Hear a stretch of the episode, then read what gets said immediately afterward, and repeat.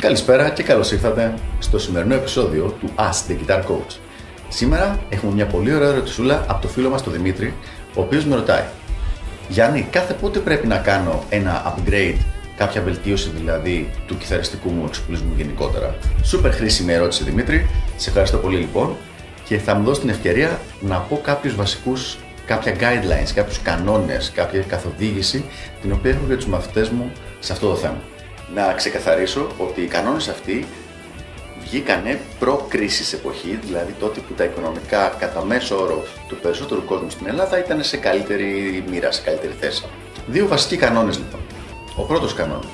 Κάθε έξι μήνες περίπου έχουμε μία μεγάλη αγορά βελτίωσης για τον εξοπλισμό μας.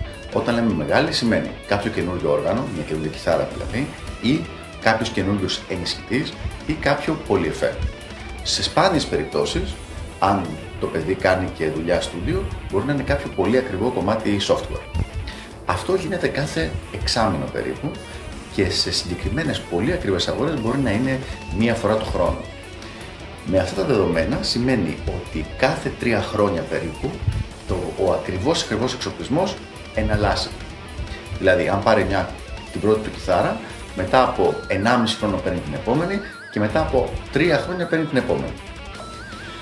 Ο δεύτερος κανόνας είναι ότι κάθε 2-3 μήνες έχουμε ένα upgrade μικρού μέρους του εξοπλισμού. Δηλαδή ένα πετάλι, μπορεί να είναι ένα κουρδιστήρι, ε, μπορεί να είναι ένα κομμάτι software, ας πούμε για καλύτερο ήχο στην κιθάρα, πιθανώς κάποια οικονομική κάρτα ήχου, γενικά όμως μικρές, μικρές αγορές.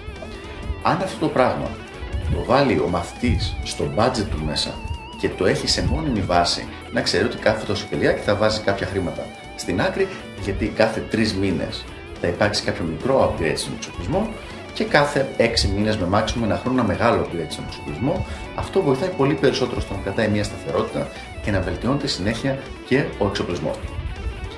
Αυτά λοιπόν από μένα. Ελπίζω να βοήθησα και τα λέμε την επόμενη φορά στο επόμενο Ask the Guitar Coach. Γεια χαρά!